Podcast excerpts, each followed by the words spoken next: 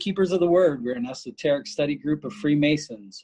Our purpose is to share knowledge of mystery schools and debunk any misconceptions about Masonry. You're here with uh, Ron and James, and today our special guest is uh, P.D. Newman, brother P.D. Newman, author of the book. Um, yeah, I know, I did lots of research. Uh, um, Alchemically Stoned, The Psychedelic Secret of Freemasonry. Thanks for uh, joining us today, brother. We really appreciate it. It's my pleasure. appreciate it. So where uh, where are you hailing from this morning?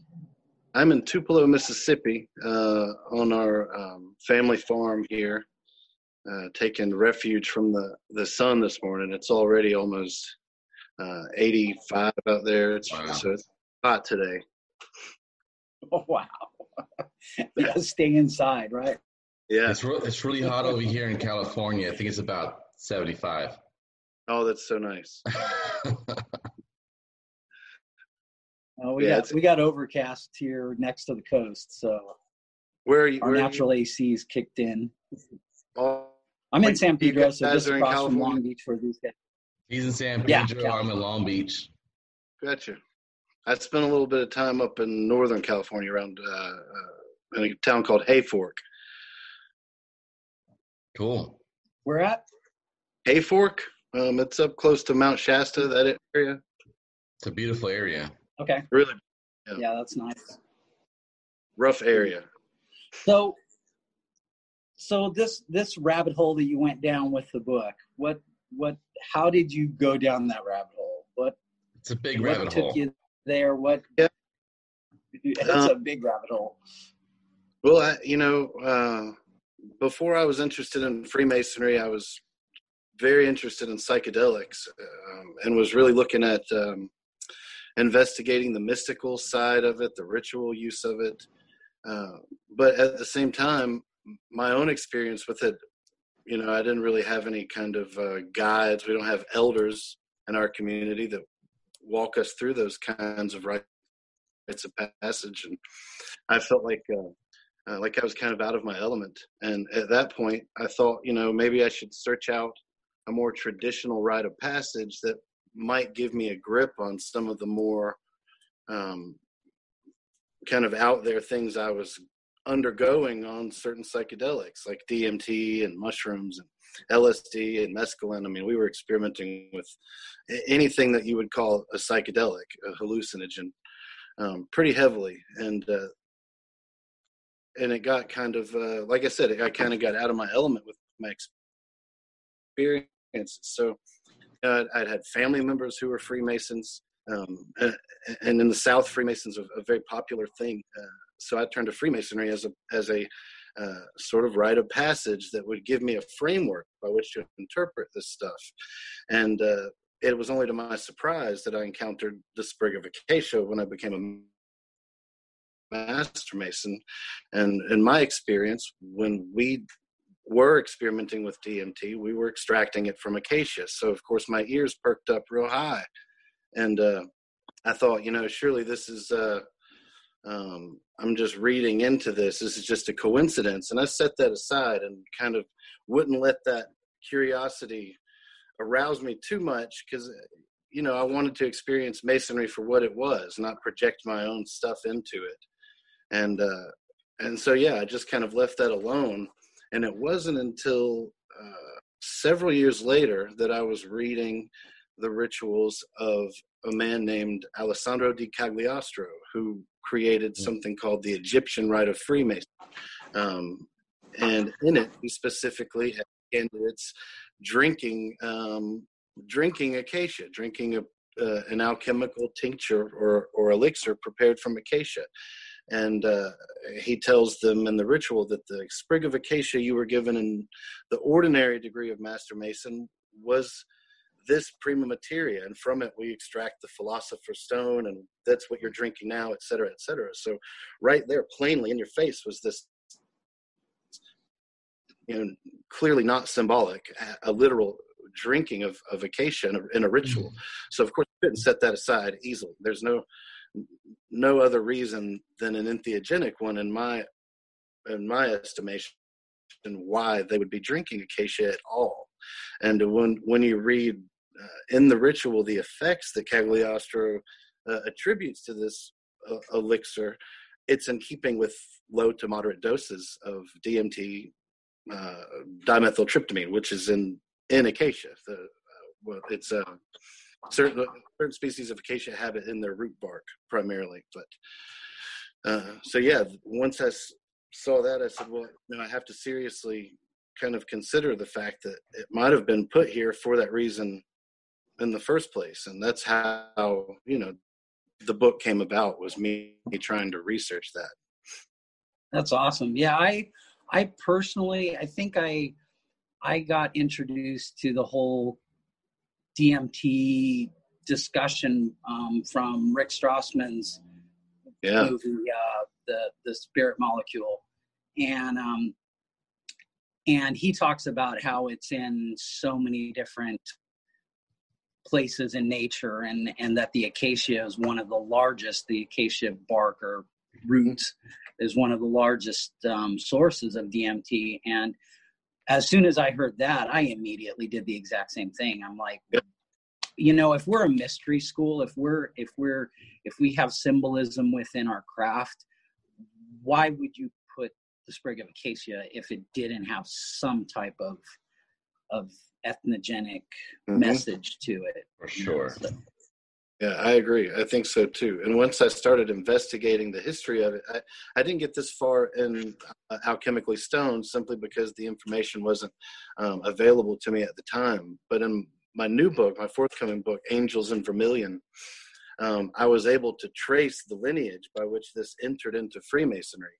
Uh, and it happened through uh, the Royal Society, uh, through certain members of the Royal Society who believed that um, a couple of Elizabethan era maguses and alchemists named Dr. John Dee and Sir Edward Kelly, they believed that they were using this red powder to communicate with angels.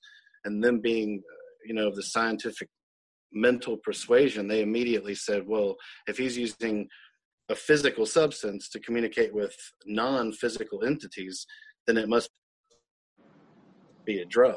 And uh, that sends Boyle and the entire Royal Society on this pursuit of psychedelic drugs. It was actually published by the Royal Society in 2010, something called Boyle's Wish List. And it's a list of everything he wants to acquire for them to study. And it's all drugs. He says he wants hallucinogenic drugs, drugs that cause uh, pleasing dreams, that cause epileptic fits, drugs that cause uh, fits of strength. You know, he's looking for what what allowed them to talk to angels. He's trying to find it and so it's from that background, that kind of inquisitive, what you call pharmacognosistic background, looking for drugs and plants, that this man named John Theophilus Desaguliers, who is the third Grand Master of the premier Grand Lodge in London, it's the background from which he emerged when he became Grand Master. He was research assistant to Sir Isaac Newton in the Royal Society, wow. investigating I mean, wow. psychedelics. Right. So and and not just any psychedelics. He specifically says he's looking for a fungus that's mentioned by a French author. Um, there's a lecture given by Robert Hooke, who was uh, Isaac Newton's arch nemesis, on uh, some hashish his buddy brought him back, and he tried it and talks about how it gave him the munchies and made him passed out. Like there, so it's it's not like uh, the acacia appeared in Freemasonry in a vacuum. You know, before it was acacia, you look at the older rituals, there's no mention of acacia, it's a mention of a sprig of cassia. And there's an argument that it's just pronounced differently, that cassia is acacia minus the initial letter, um, what's called elision, whenever you leave the initial letter off of a word. So acacia becomes cassia. But that doesn't really hold up because cassia is already a thing. It's mentioned in the Bible as a cinnamon-like spice that's used in embalming. Um, you can buy it in grocery stores today. So it wasn't until after Desaguliers shows up as Grand Master that all of a sudden cassia becomes acacia in every lodge in Europe. Every single expose you find after Desaguliers was Grand Master, cassia becomes acacia. And Dr. Uh, David Harrison, who wrote The Genesis of Freemasonry, The Lost Rites of Freemasonry, he argues that it was De Desaguliers who made that change, who put that sprig of acacia in there. And like I said, we know what background he came from. Yeah. And we know what ends it was used by uh, Cagliostro just a couple decades later. So, can you talk a little bit about Cagliostro? I got, I think I actually found, I was looking to do, to try to incorporate some type of ethnogen into a ceremony, especially something Masonically. And I saw your book and then started doing the research on Cagliostro. And yeah, that's when I was like, okay, so there's already something that's there and written. So how mm-hmm. can we get that? Yeah. Yeah. Well, he, his, um, he, he was a mystic. He was a healer. He was an alchemist. Uh, he was imprisoned for heresy uh, and died while imprisoned. Um, but his ritual he created isn't like it's a lot of people conflate it with the rituals of Memphis and Mizraim. It's not those. Those are equally Egyptoid. I don't. I'm reluctant to say Egyptian because they're not actually Egyptian. They're Egyptian styled, but they're not actually wow. Egyptian rituals. You know, Cagliostro's right. Egyptian rite was founded in London, so um, but even though they style themselves Egyptian, Cagliostro's was very different from theirs because his was just a three degree system. He was redoing masonry. He wasn't doing like hive masonry.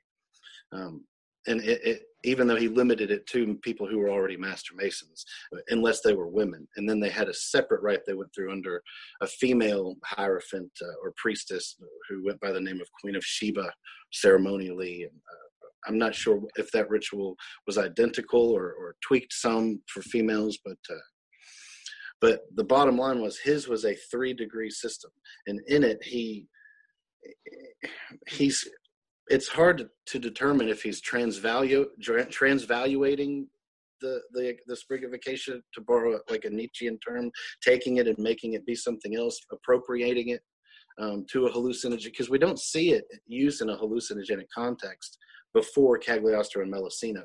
Melissino, we see it before Cagliostro, actually.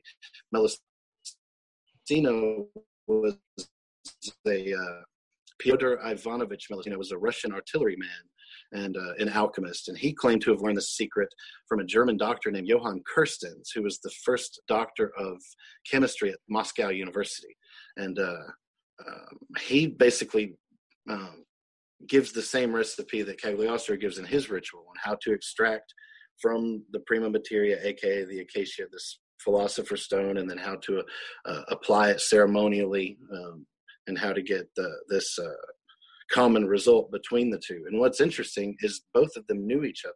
They were colleagues. When I don't know if you're familiar with the whole diamond necklace affair, Falconelli story, but when he went to Russia, um, he met with Melissino. Melissino was his contact. So this stuff, you know, it's hard to say who got it from who, where it came from, but it looked like it was being passed around um, within certain circles, specifically alchemically inclined circles within Freemasonry. Awesome. Almost like a double trust system, huh? Like they they wanted to keep it with people that they knew mm-hmm. they could trust as alchemists and as masons as well, huh? Well, and you got to keep in mind too the the the time at which this was taking place. There was no real there was no war on drugs. There was no real no, knowledge of addiction outside of alcoholism and some knowledge of opium addiction coming out of laudanum use and and stories. Mm. You know, there was no big addiction problem. And so drugs weren't viewed with the kind of negativity they are now. And especially a drug that would induce visions. You got to keep in mind for these people, it would have been uh, like Jamie Paul Lamb argues in the forward to my new book. He says they would have interpreted this as a revelation, as like Ezekiel, or in terms of John of Patmos. This would have been earth shattering visions that they would have reserved specifically for people that they, I think, would known would have appreciated them for right. Uh, for what they were. It wasn't just an idle curiosity or tripping out or let's get high. It was a very spiritual. Uh, for example, when Melissino used it, his he only used it in the seventh and final degree of his system, which had to take place in a church. And he saw it as a religious act, you know, sacred. Right. It really is, and really, it's it's hard to you know, as someone who has experienced psilocybin to try to have conversations with someone who hasn't is pretty pointless because you Pointless. you know even just the the descriptions you give like i remember coming back my first time and and talking with people about it and i was like i communicated with plants and they're like so did you talk to them and i'm like you don't have to. talk talk talk is such a weird word the closest the closest thing i came to was that there was an exchange of information A there was some type of there was could- absolutely there was a there was a a i got something that the plant was sharing with me and i gave something you know it was definitely You heard a- with a your feelings. what's that You heard with your feelings. i guess whatever but yeah and and people are like okay whatever yeah you Right. talk to plants Yeah. Like, you know, and you mentioned So- things like boundary dissolution and you know uh, ego death phenomena, and it's hard for it's hard to imagine in a state with no experience, uh, much less communicate what that would be like. I was Yeah. going to ask you, um, what do you think the? I mean, I, I know personally, but you know, you did research on this. I, I want the viewers to kind of get an idea the difference between having experience with psilocybin, ayahuasca, or or, or some uh, transcendental um, hallucinogen. Uh, an experience of you in your backyard in a pretty garden versus a ceremonial setting. Uh, can you kind of explain the difference of that and the importance of that as well? Yeah. Well, they both have their place. Um, Yes. th- there's a lot to be said for just taking the medicine and or I, I, I hate to i usually don't say medicine i try to say sacrament um, but in this context i'm trying to say if it's needed to be used to remedy a situation. You know a lot of times just sitting there to, to taking it and and accepting it for what it is which is you accepting you for what you are really. You know there's nothing in the plan. it's all you. It's pulling you out. Yes. But but in certain for certain uh, ends just being surrendering is enough. We humans don't know how to surrender. And just to be able to surrender and say okay to an experience and allow it to happen that's a huge step. Now when we're talking about ceremonially um, using these things in, in a ritual and when i mean say ritual i mean a series of steps designed Yes. for an outcome you know. Um, the ceremony becomes uh, it's your control panel. Your altar becomes a sort of control panel is the way uh, a lot of magicians talk about it and they're and they're right. Yes. um, but what the rituals do is uh, they keep you focused and uh, and you'll see it in a lot of the modern churches that incorporate these kind of sacraments like uh, the Santo Daime, I hope I'm pronouncing that right, and the Uniao do Vegetal, um, the UDV, um, that use ayahuasca. You'll notice they they do it in singing and standing up and doing these Yes. dances. Lights are on, Music. very focused. You don't leave the room. And, No. whereas if you take it in a more traditional setting um, in the jungle, they do it in total darkness, and uh, you'll talk. You'll hear Terence McKenna talk about s- silence and darkness and earplugs, no music. You know, Th- these are fundamentally different ways to approach it. One is the surrender, and the other is is willpower. Is saying I want to use this to become something else, to change myself, or to change reality and conformity with something else. And in that sense, the ritual becomes, uh, like I said, it becomes the uh, the template um, by which you interpret the experience. And it sounds silly, but it's uh, or or at least trivial from someone who's not familiar with the deep psychological results that come from ritual but just having a simple ritual set up uh, even something as simple as as, as bathing meditating reciting a simple mantra lighting a candle and then closing your eyes and letting letting it happen you have it just setting an intention. It's amazing how we script our experiences with Yes. uh, not just with psychedelics. Every day we wake up and script our day and don't realize it when you take psychedelics you have an opportunity to see firsthand how fast your scripting works and happens. That's what magic really is in my opinion you know scripting scripting your experience. I'll say as a uh, experienced uh, psychonaut myself, that is probably the best description and definition I've I've ever heard.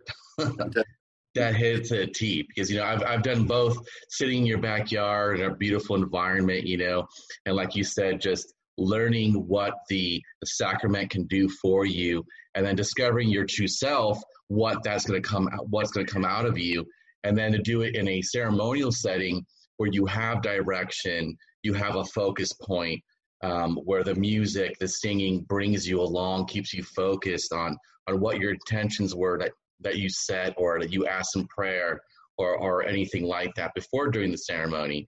Um, two vastly different um, perspectives, but uh, both are really needed. You know, first you have to do that that self discovery. And okay, this is who I am when when everything comes away. You know, this isn't uh, the James walking down the street. This is the James who's at home eating a bag of chips, watching TV you know, meeting yourself like that. And then in a ceremonial aspect, we have direction and, and it's you taking that self and growing, expanding yourself in a self-determined direction. So that was a really amazing uh, definition. Best one I've actually ever heard. I think in, I think maybe another benefit of the rituals um, ceremony situation can also be you know if it's your first time doing something like the very first time that you take ayahuasca or something like that it, it can be a really frightening experience because you don't know what to expect mm-hmm. and i think part of the benefit of that ritual situation is that it's almost like the the shaman will have control of the whole mm-hmm. journey for you other than what's going on with with you taking the the sacrament and what's going to go on with your mind and your your healing and all of that but the whole setting is being very controlled and and the music keeps things moving along it almost like yeah. changes like like scenes of a of a of a movie or like different acts of a play or something like that every time a song stops and right. you know takes the waves so it's, you're, you're in a suggestive state um, and that's scary to some people too. Um, yeah, you're in a you're in a position where, um, as a uh, Chris Christopher Timmermann, I think his name is, just did a study on um, on uh, brain imaging and DMT, but determined his basic takeaway from it was that d- taking DMT is like dreaming, but with your eyes open. Yes. And you know how it is when you're dreaming, you experience a nightmare unless you're lucid and can snap out of it, you're not gonna know you're having a nightmare. You're gonna have you're gonna be in that experience, and yeah. and the, those lines blur when you enter uh, what's called the third stage of trance. When you enter that that stage where you're interacting with, and that's where the magic really takes place too. Pure magic. But once that stuff starts taking place, you're psychologically in a position to where you can no longer determine unless you're skilled at it and can navigate the territory or have a, a guide there that mm-hmm. can work through it reality from fiction and and that, that takes us back to every day you know in the backs of our minds just behind the the skylit theaters in here is a backdrop of, of shadowy movements and things that uh, that influence us throughout the day that that push us one way or another secret drives and impulses and motivations. And, and you know all that stuff comes to the fore uh, furthermore but uh, i could go on and on on this stuff man. Uh, yes this this is a, a big rabbit hole that should be well researched uh, for sure um, i was to say out of all the the avenues that you can take um, for journey what do you think is the one that um, well what one what's your favorite and then what is one that you think uh, should be more widely used and widely accepted for all the many different um, different aspects that that it has, all the different properties, the, the benefits. My favorite entheogen. Yes. It's hard to say a favorite, you know, because like a lot of times the experiences are, are uh, difficult. So I don't, know I can't always say I like them. I say they work, but I don't always like them. So it's hard mm-hmm. to say a favorite. Uh, but the one that works the best for me uh, tends to be psilocybin, psilocybin mushrooms. I, grew, I grew up in the South, and um, psilocybin mushrooms grow all over the place, and and uh, grain-fed cow uh, pastures here, and. Mm.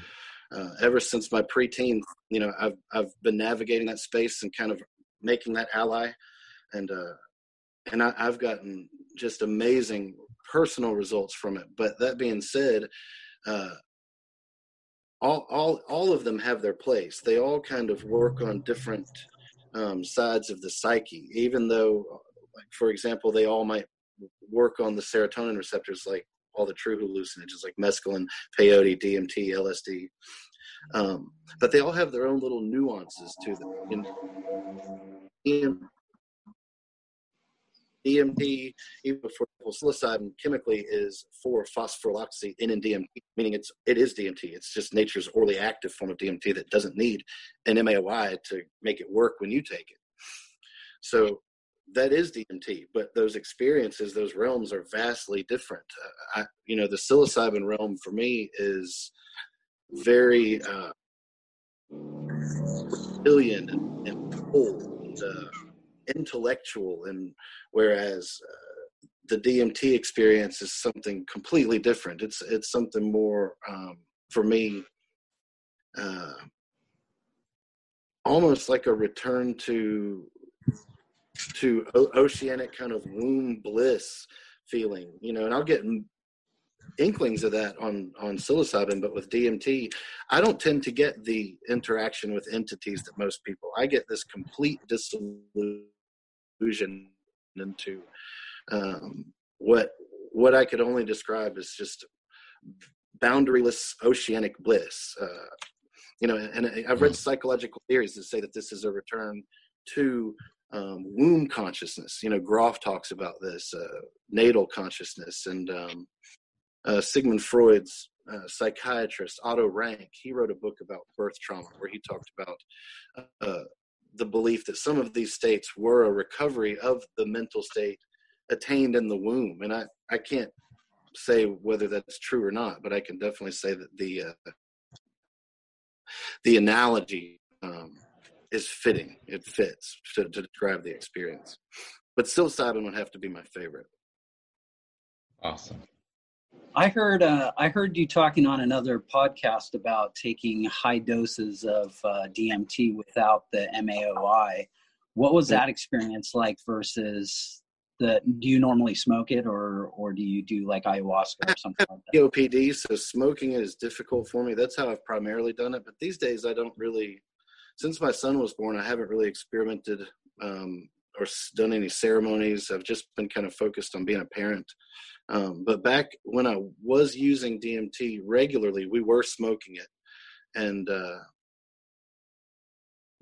smoking it is vastly different than eating it. Yeah. Uh, if you take ayahuasca with an MAOI, number one, for me, the nausea is uh, brutal. You know, lots of people you hear about it being the purge, la purga, because people throw right. up, have diarrhea. I tend to have the second, and it's not pleasant. Oh man! But the thing is MAOI. The DMT doesn't do that. You can take uh, just pig hormone by itself, and you'll get that same effect. And it's not it's not pleasant. It just wreaks havoc on the guts. But um, you know, but some say that that's part of the healing mechanism that it's doing work in there. And you do purge. People have purged things that you don't see coming out of human bodies often. Just absolutely parasitic looking things, you know.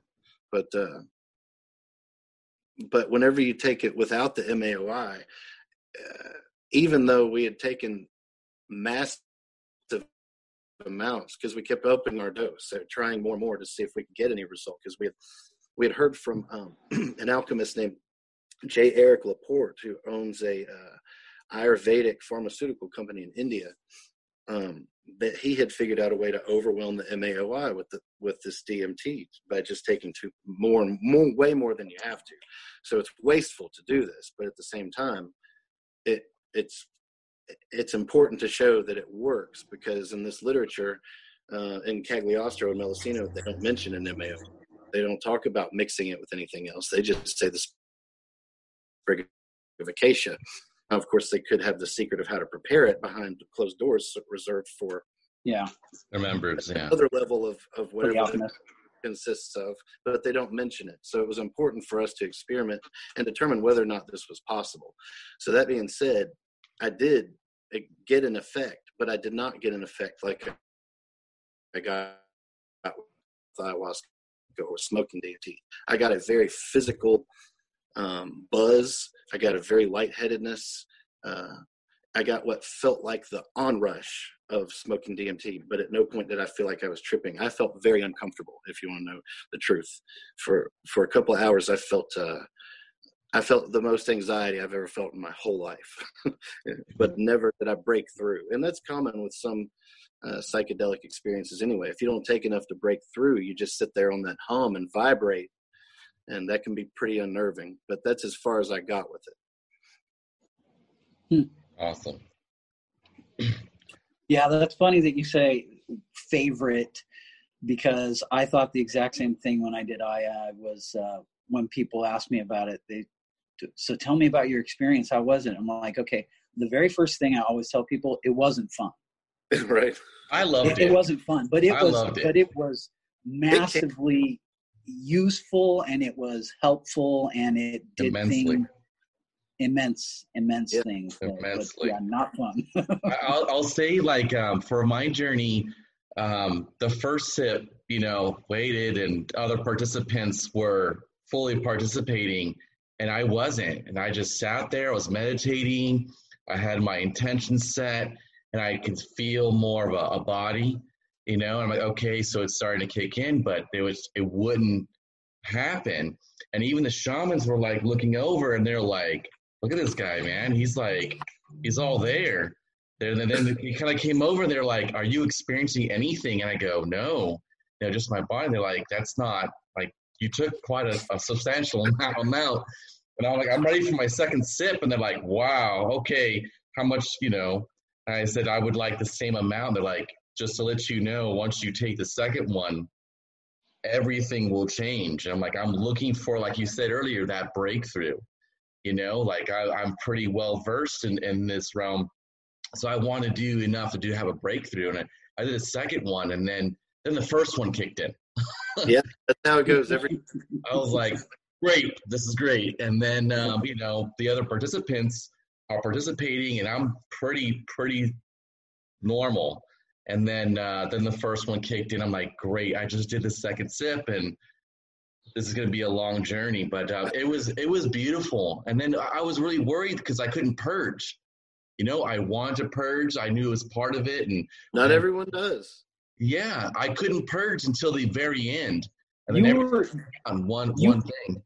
you stuck to the diet really, really well too. I and did I, the whole I, dieta. I Mhm. believe the diet plays another role. And I know you say the M, the MAOIs just mess with your gut, but but I think the the diet definitely helps to play a role in the effects because you're gonna get some nausea. You, I mean, you're taking stuff into your body that is just, you know, I didn't have any of it. yeah i i i my shaman said that there wasn't always a physical purge but sometimes there was emotional or or spiritual and um because he said there was like three or four different paths that that that um grandmother aya usually takes you down and and for me personally my purge was was emotional so i shed a lot of tears during mine but i I, I had some of that as well. They would just come out on their own. I'm like, what what is this? That was amazing. and then there was times where you know you're going up and down and um but I finally when I was able to purge, I was so happy. I mean, um it finally kicked in when I finally stood up and the ceremony was over. They were like, on a scale of one to ten, uh, where are you at in your journey right now? I was like 55. They're like, oh, okay, let's sit down. There was like eight of them just going around like this. But uh, when I stood up to try to walk outside uh, into the desert, um, then that's when the kind of the motion hit me, and I was like, oh, oh, oh, finally I feel it, you know, like I'm ready because I wanted to have that part of the experience as well, to have the purge. And um, Mhm. once it happened, you know, I'm I'm pretty good at purging physically like that. So it just happened and got right back to it. I was like, great, I feel great. let's what do you guys want now? And it was like, what the heck?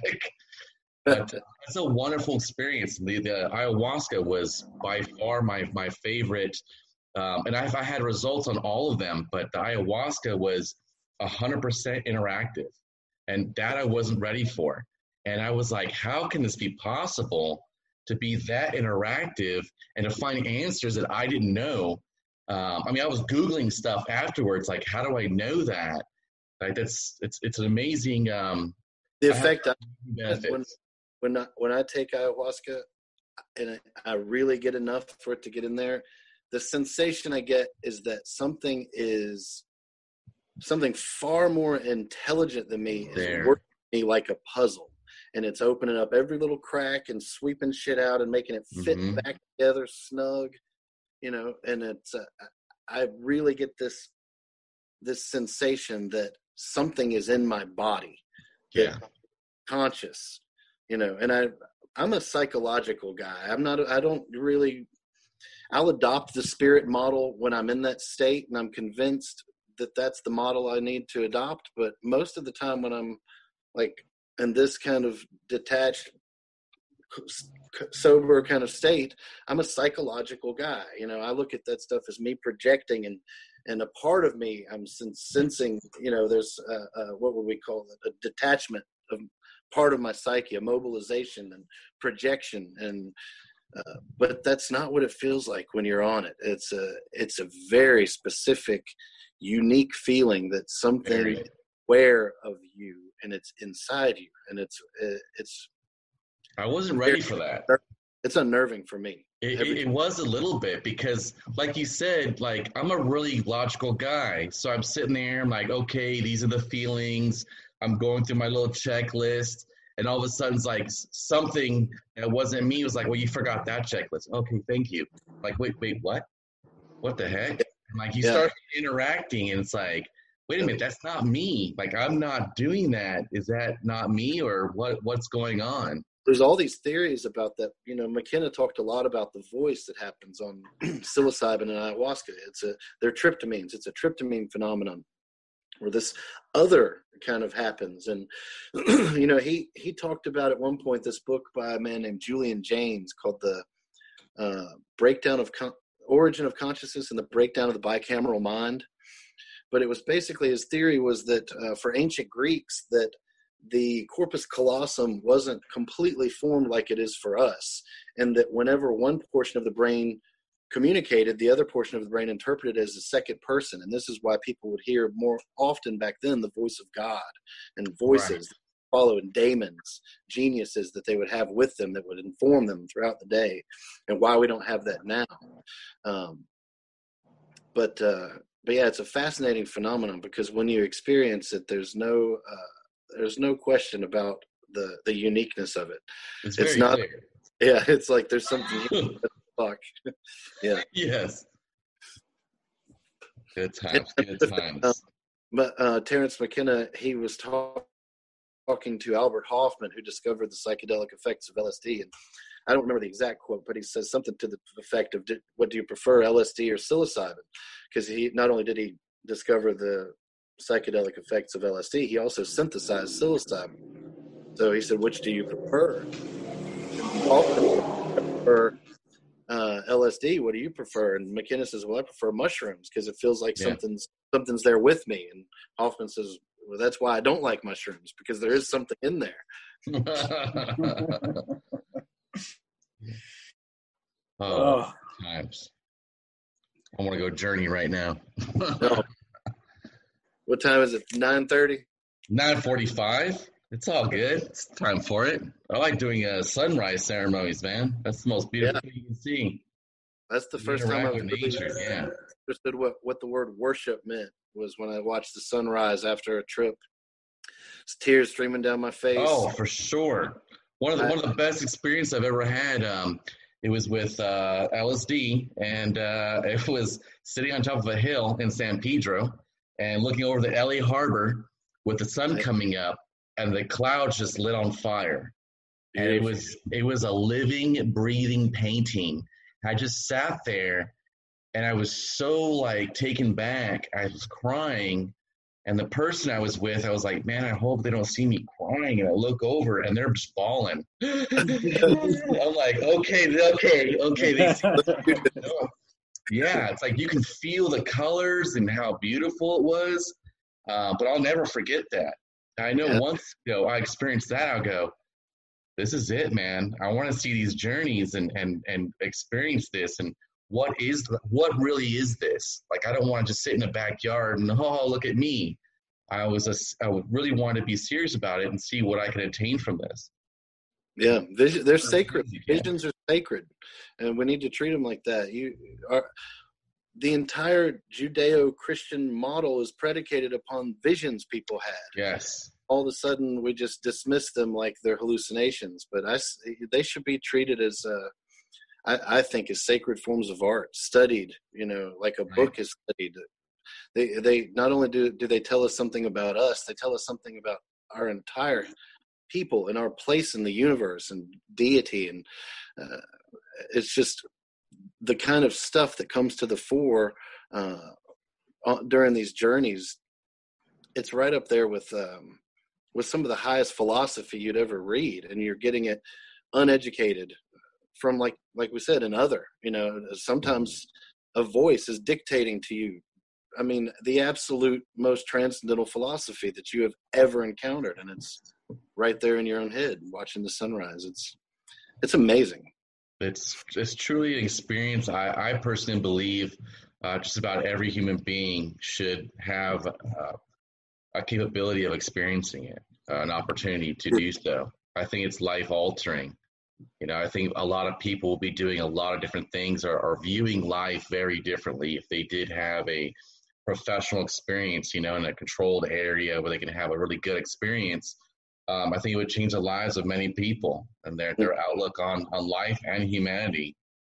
Yeah, well, you know, not to bash on any branches of religion or Christianity or anything like that, but I, I was raised Southern Baptist. For me, did not have a, an element of worship to it. I had no idea what worship meant. Like I said before, never really understood that word until I took a psychedelic, and then it dawned on me that I was worshiping um, in a state of worship, and it, it's a. Uh, that's I, I think uh, that's what a lot of people in our culture are missing worship you know just a genuine state of of being in awe of the universe and our existence and being yeah. being in the presence of true divinity yeah yeah yeah you didn't I, I i also was a, grew up in a southern baptist church and i the same thing i saw a lot of politics i saw a lot of of things that were went against the teachings that were well, yeah. supposedly being inculcated into us.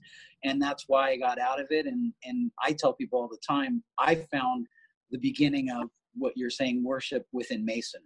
You know i found true brotherhood. I found fellowship. I found a, a space to be able to to find my own spirituality and and connect with divinity and and absolutely masonry has a way of kind of removing all the superfluities so that you just kind of get a simple picture of the base the base truth the of the base problem man and god man and god. You know the brother and brotherhood naturally extends from that and our place in the world. But masonry has this ability to strip it down and just say what's the what's what can we all agree on here that is the dilemma and it's man and God, and how how do we be act with each other and in the world, um, without any dogma, without any, you know, Masonry says it's not a religion, and it's not, but it's definitely spiritual. It's a framework for that, absolutely. Oh, definitely. So what, what magic would you say, is spiritual?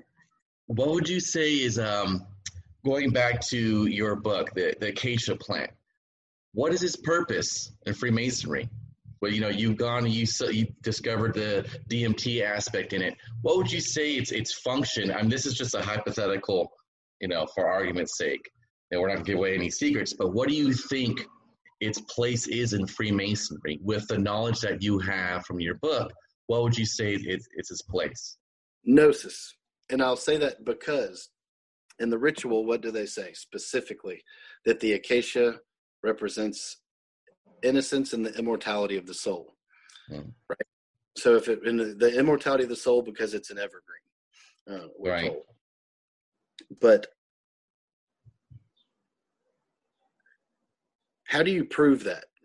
It, you know, granted, you have to already believe in in certain ideas before you can become a Freemason. But when they say that in the ritual that you have an immortal soul, how can they demonstrate that for you? They can only you can only accept that on faith. But if you experienced it, if you experienced it in, in out of body experience, what OBE is what as it's called, mm-hmm. and saw firsthand that your consciousness wasn't limited to being in your physical body and whether or not you're actually leaving your body or not because it's not the point because that's the sensation that's how these people would have interpreted the experience so when they say that the immortal that this represents the immortality of the soul and then they show you by taking it that you have an experience of transcending matter or the bodily frame showing that there's some continuity of consciousness beyond death which is what the visionary experience is very much like traveling through the heavens. You know, you read the book of Enoch, you read Ezekiel, yeah. all these heavenly journeys, leaving the body. Sometimes they'll have the body with them. You know, sometimes you'll read visions where the the severed head is carried along with them. But the basic idea is is a flight, a shamanic flight, a visionary. Mm. You know, so I think the ultimate purpose of it is to provide gnosis of that fact to say do you believe in God? Do you believe in the immortality of the soul? Right on. Let's see them. Let's let's let's show what we've interpreted to be the experience of those things. And what happens then is gnosis sets in. There's no there's no need for faith once gnosis sets in because you know you have knowledge. Nothing can shake that. Now I say nothing. You know, there's always the the uh, uh, Cartesian demon of doubt that could step in and say, well, maybe you didn't experience that. Maybe it was a hallucination or a dream, or maybe you're fudging your memory a little bit, or maybe it's wishful thinking and you were just on a drug or right. any of this stuff. But that's where, again, faith has to come back in and you have to have faith in your gnosis and say, no, I had that. At that moment, I knew. I might not know now, but at that moment, I knew. It's like you said earlier about letting go and having that experience mm-hmm. let go of that doubt, just to let go and, and go for the ride and take it for what it is. In the moment, absolutely. You know, afterwards, definitely. You you know, have some have some uh, some rationale, some analysis. Sure. Look at it for as as an object, objectify it some, but at the same time, I mean, in the in those moments, whether I don't care whether any of the listeners believe in God or the soul or not. In those moments, they are real. You know there is a God. You know there is a soul. You know there are spiritual forces. Right here, I could doubt it all day long, but in those moments, I knew and I have faith in that gnosis, and that's what fuels it. I think that's the real beauty of it. Is once you've had it, a you'll never forget it. It changes your consciousness forever. You can't expand something and shrink it back down when you, we're talking about consciousness. You never go backwards when you've been initiated into something like this. Um, right. And it also shows what's possible. You know, it says, all right, this, let's say this is an end game. What you just experienced, now do it without the drug because it's possible. There, there are yes. techniques to induce anything that you can do on a drug, you can do off of it. And one example I use of this in my book is MDMA. Uh, just something as simple as forgiveness. You know, I, I remember having an arch enemy growing up. This guy that if I could have just got my hands on him, I would have torn him to shreds, man. But the first time I took a, a, a hefty dose of MDMA, it hit me that if I could see him right then, all I could do was hug him and tell him, thank you for teaching me something about myself. and within that state that I had to be like, why can't I think like this when I'm sober? What's different? You know, and difference is is just that subtle transmutation. It's not it's not always something we can do, but sometimes there is something we can do. You know, and uh, and magic. I think this is magical territory. Getting into really being able to.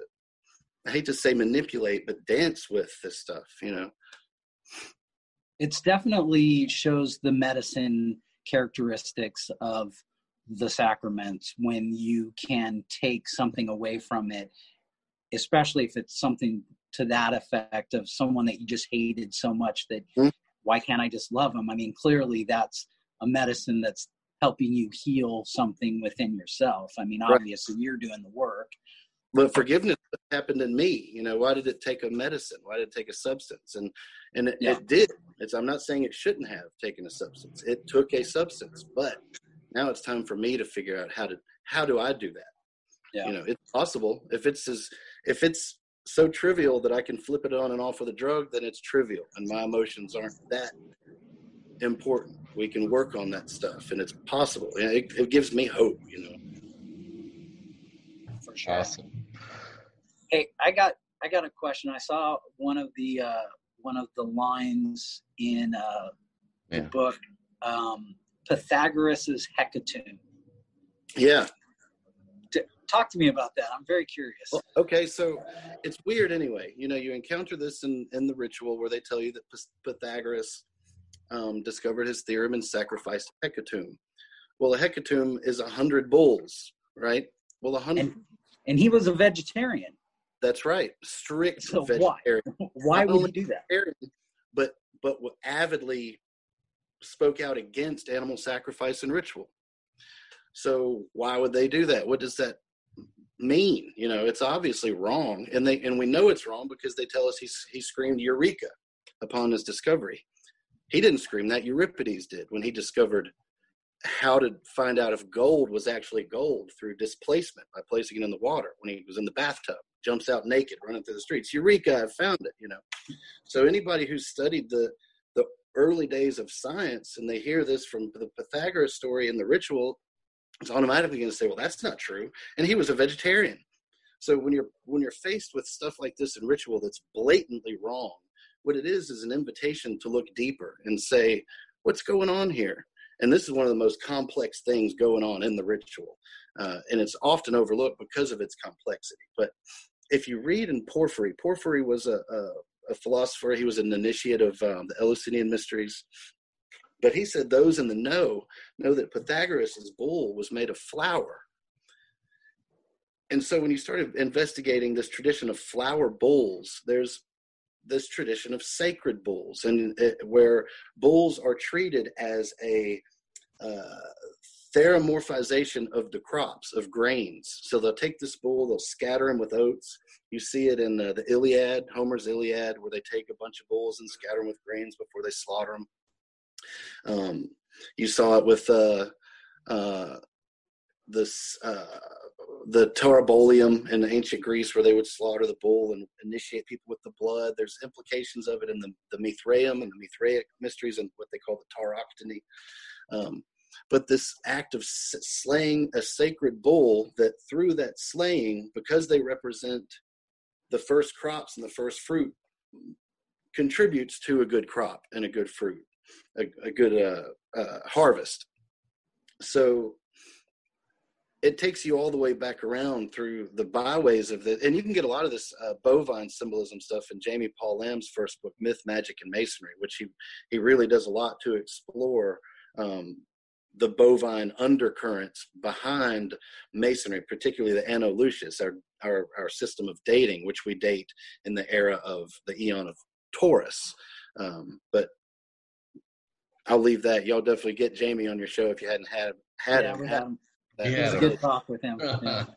but yeah, so the bottom line is there's something else going on, um, you know, and and it has a lot to do with uh, with this sacrifice of of a of a of a grain, a grain sacrifice, and and of course, you know, I I try and explain that even further in my book, and I still don't think I've satisfactorily explained it. I just pointed out the oddity of it mainly um, because it's strange. Uh, why would these inconsistencies be in the Masonic ritual? And yeah, I, would heard that I'd heard as well from from other people that if you if you come up on inconsistencies, that's where you need to stop and go down rabbit holes. And the main thing to get us to look at are the mystery traditions that preceded us that were encircled around these bovine cults that is connected with our Anno Lucis in this age of Taurus, specifically um, the idea that we were preceded, at least in spirit, by the Mithraic mysteries, you know, by the Sibylline mysteries, by any number of these mysteries that were centered around um, grain. And that might sound strange, but you think about um, Osiris. You know, Osiris is a solar god, but he's also a green god, which is why he has a, gr- a green face. You know, he represents the, the, the connection between the sun that pulls that grain up out of the ground, the connection between astrotheology and agrotheology. And if you're, I'm sure you've seen the, the correlations between the Hiramic legend and uh, the ties to the Osiris myth and the acacia tree there and mm-hmm. uh, similarities. So I think right. that's ultimate uh, takeaway that I put in the book. My my best takeaway was that it was trying to get us to look at these traditions that preceded us. That's awesome. So what uh tell us about the book you're working on now again? Well, okay, so my first book, you know, I was able to point out um, this secret tradition behind the everyday facade of 18th century Freemasonry, where they were using acacia in a psychedelic context to initiate their candidates. But I couldn't show how that got there. So, through you know what we spoke about earlier with the Royal Society um, and uh, Dr. John Dee and Edward Kelly, um, I came to find this tr- this lineage, you know, that essentially went from uh, Edward Kelly, he allegedly discovered a red powder um, along with a book called the Book of Dunstan. Dunstan, Saint Dunstan was uh, the um, he was head over the abbey uh, at uh, Glastonbury, and it's in the Glastonbury ruin, ruins where, according to um, Fulcanelli, uh, Kelly found this red powder in this book.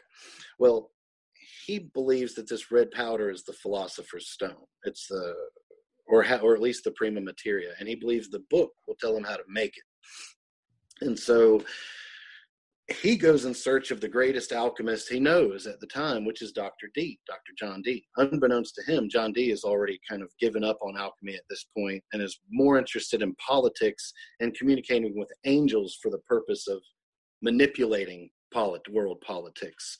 He's not really interested in alchemy. So when Kelly shows up, he finds this out and finds out that Dee needs a scryer. And Dee has already tried a couple of scryers and they don't work out. He's not impressed um, and he sends them away. And Kelly shows up and immediately dazzles him with communications with angels. And these, these communications go on for seven years.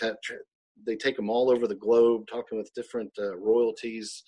Um, but the bottom line is uh, Elias Ashmole, who was a um, member of the Royal Society, one of the early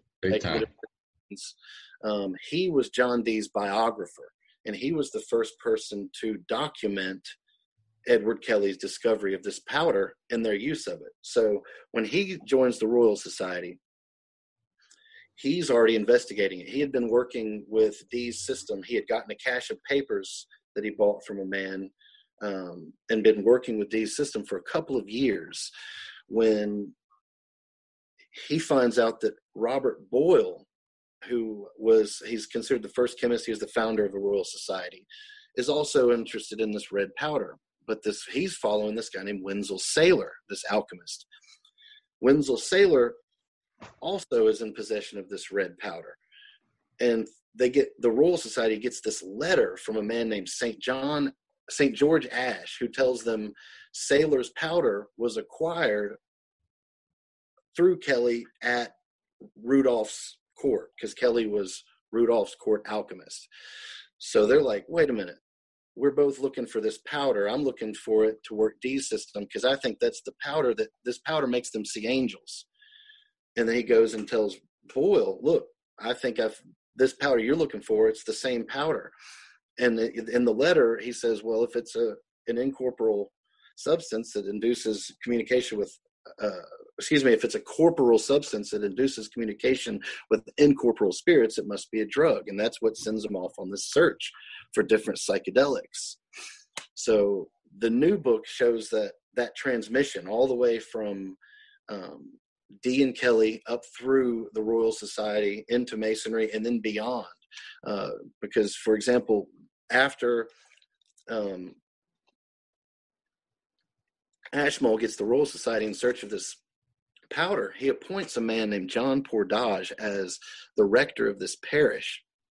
Pordage is considered one of the fathers of theosophy. He's a student of Jake, Jacob Boehme and uh, Johann Gichtel. Mm. Well, Pordage, after he becomes rector of this parish under Ashmole, all of a sudden he and his wife start hallucinating badly. They start seeing demons in the bricks of their houses, and they're freaking out so bad they got hammers and they're chipping at their chimney trying to beat the demons out of their bricks. I mean, mm-hmm. they are tripping. These people are losing their minds. It, and the theosophers, the modern theosophers, read this and they say, no, they were having actual experience of of the hellish side of matter, and they were seeing the. And I'm like, no, these people were tripping. If it was one person. you could say, you know, even two in in France, they have, uh, there's a French term for a mental illness called folie à deux, madness shared by two. So we still can't rule out madness and I guess we can't rule out spiritual experience, but to me, it sounds like they're tripping, seeing things that aren't there. So when I started really researching that, it turns out that he is preoccupied with a red powder, a red tincture that he's written this whole treatise about. So that this red powder keeps following these people uh, all the way from Kelly, Ashmole, Desaguliers. Now we're at Pordage Pordage, it transmits from him into, I don't know if you're familiar with the Ephrata community that was founded in, in America, the first theosopher community under uh, uh, Kelpius, was his name Kelpius and Zimmerman. Mm-hmm. Well, there was a theosophical community established there, and they had an alchemy lab that was set up, and they were all interested in this red powder and had this retreat ritual that they had gotten from, ultimately, it was written by Paracelsus, but they acquired it, I believe, through Pordage. And uh, one of the guys, Renier, wants to work this ritual, and it's a it's 40 day retreat in a cabin where you're given more and more and more and more of this red powder. Awesome. it, awesome. it, tells you ritual that at one point you're going to shit the bed. You'll have to have somebody change the bed linens it's all this nasty shit. It says your fingers are turned, your fingernails will turn black and fall off, and your skin will fall off, which I interpret as shamanic dismemberment, a phenomenon that happens with ayahuasca and DMT, uh, where you imagine your body to be taken apart and put back together. Yeah. Um, but so Renier, he says, I want to do this. And they tell him, No, you're not ready. You just joined the community. You haven't even studied. And he's like, Well, I'll do it myself. And he takes the manuscript, goes out in the woods, builds his little hut, and starts taking it every day, doubling the dose, doubling the dose, and um, completely loses his mind. The, it was re- the the report is re- reproduced in um, a book by Sachs on uh, early German Pietism in Pennsylvania. But he says that he completely lost his senses. That when they found him, they had to chain him up and they whipped him for days, trying to get his senses back to him. And that hmm. finally he got his senses back. But if every if if ever things get chaotic around him, he again forgets who he is and where he is, and just completely overdid it. I mean, but, but so if there was any question about whether or not this red powder was a drug, that should set that to rest. yeah. so so the so the newest book is kind of a quest the whole lineage of the red powder, huh? Yeah. So what's take, it, what what's it called step, again? I take a step back from from Masonic lodges and try and look at the problem from a global angle. And what I realized was it's an alchemical problem, not a Masonic problem. In Masonry, that's just one dip, but the line of transmission is through Western alchemy. So the the the, title of the book is Angels in Vermilion: The Philosopher's Stone from John Dee to DMT. Awesome. And where can people find this book? Well, I, am still uh, talking to a couple of different publishers, um, but it should be out probably about this time next year. Awesome. And where can people find your your last book? It's on Amazon. Uh, you can get it from my publisher, which is best for me. That's The Laudable Pursuit. Um, and that's out of Oklahoma, ran by a great guy named Jason Marshall. It's also on Barnes and Noble, and uh, periodically you can get signed copies from me. Awesome. This has uh, been an amazing interview. Really liked having you on the show. Yeah, it's Your been book is awesome. It's a great conversation. It's nice to talk with somebody who has shared experiences. Yeah, I love talking about this kind of stuff because it's so it's been so taboo for decades, and yes, you feel you get to the, to feel like you're alone, and you're not alone. I mean, there are people out here exploring the depths of self and other, and and we need to, uh, like Timothy Leary said, find the others Find the others. Find the others. That's our mission. All right. Well, we're going to wrap this up because I think we will went over a little time because it's a rabbit hole. yeah. Well, that's uh, that's always good then. For sure, for sure. All right. Thanks again for joining us. Um, thanks to our viewers for watching us, and um, we appreciate everybody. Thanks for some shout outs to uh, all our fans and, and, viewers. Thanks for holding it down during this crazy time. Uh, thanks for participating and watching. Keep following us to hear about new uh, episodes and new things that we're doing with the Mystic Lantern Lecture Series and uh, future Esotericon. Yeah. Thank you guys. Thanks, Thanks man.